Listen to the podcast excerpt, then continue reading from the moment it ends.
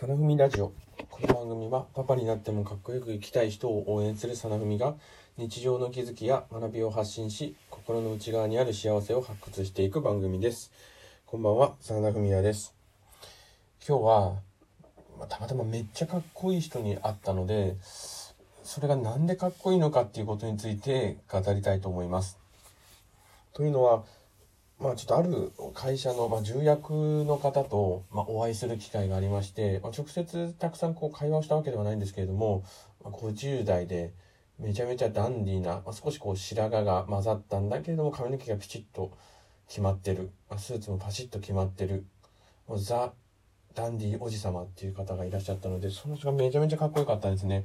でそれがなんでかっこいいのかなって、まあ、かっこよく生きたい人を応援してるっていうふうに歌ってるので、そのかっこよさについて、まあ、ちょっと考察したことを話したいと思います。で、そういう50代で、もう本当にこの会社の重役で、渡部篤郎ですかね、あの、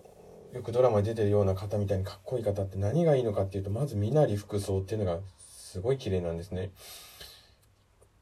こう、部屋に入ってきた時から姿勢がいい、さらにこう、体、体型にぴったり合ったスーツ、で髪型も綺麗に整って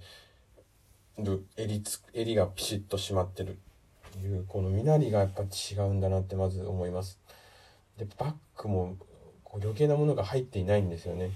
こうトータルでやっぱ身なり服装に関してはシンプルでその人にフィットしてるものを選んでる、まあ、これがやっぱかっこいいなと思います。でじゃあなんでそういうふうにシンプルでフィットしてるもののみに囲まれるかというとその人がおそらく自分に何が合うのか、まあ、自分は何をこう使いたいのかっていうことをきちんとこう持っていて、まあ、その判断の軸を持っていてオーダーメイドで頼んでいるんではないかなと思います。だからやっぱりこう身なり服装がしっかりしてるだけじゃなくてこの判断軸自分は何が欲しいのかどうありたいのかっていう軸がはっきりしてるんではないかなというふうに思いました。これが一つ目ですね。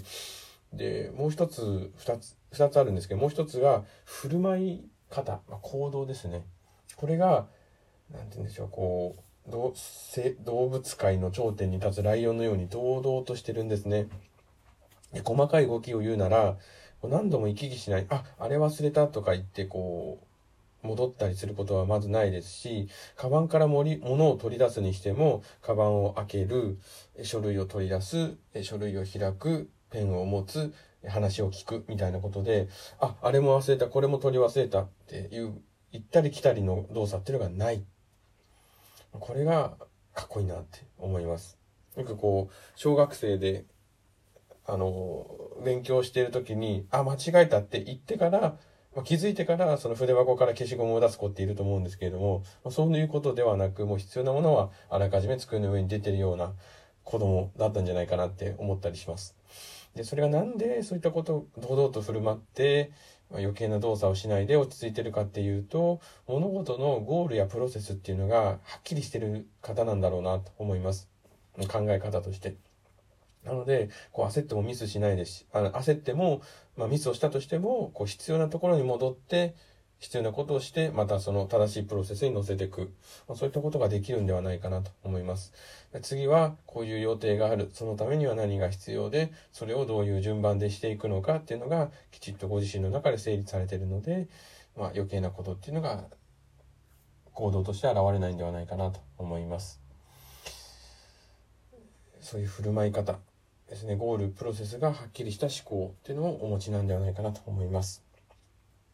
で、二つと言いながら最後、加え、付け加えると、背中がかっこいいんですよね。そういう、こう、ダンディーなおじさまって、なんて言うんでしょう、こう、責任を自分で持ってる。ね、過去こう、いろんなその苦渋の決断であったりとか、多くの苦難っていうのを乗り越えてきた感っていうのはやっぱ背中にあって、この人人生を本気で生きてきたんだろうなっていうのを背中で感じてですね、私自身が今本当に仕事であったりとか、まあ家族に向けて、本気で向き合ってるのか、まあ、人生っていうものを本気で生きてるのかっていうのをこう問われてるような背中だったわけです。なのでやっぱああいう風なその風格というんですかねもう目に見えない感じというのを出せるような人間になりたいなとこうつくづくそういったかかっこいいおじさまを見て感じたわけでございます。ですのでまずはやはり自分は何が欲しいのか、まあ、なんあの今日のまとめるまとめをすると何が判断の軸なのかっていうことをしっかり持って身の回りのものであったりとか何かの選択っていうことをしっかり自分でしていくっていうのがかっこよさに必要だろうと。で2つ目が振る舞いですね。ゴールとプロセスをはっきりしていくこと。何のためにやってるのかどういう手順で物事を進めていくのかっていうのをしていくと、まあ、落ち着いて、まあ、堂々と振る舞える。で最後背中で語るっていうのはもう経験ですね。苦労したとしてもそういう苦労を喜んでこう楽しんで乗り越えていけるような、まあ、メンタルの強さ、まあ、経験の強さっていうのがこれからまあその木が年輪を増やしていくような形で、まあ、年を重ねるごとに、まあ、そういった背中になっていけばいいなというふうに思います。今日は、えーと会社ですね重役の方にお会いして感じたかっこよさについてお話をしました。え放送を聞いてよかったなと思う方は、ぜひいいねボタンを押してください。次回の放送もまた聞いてください。ではまた。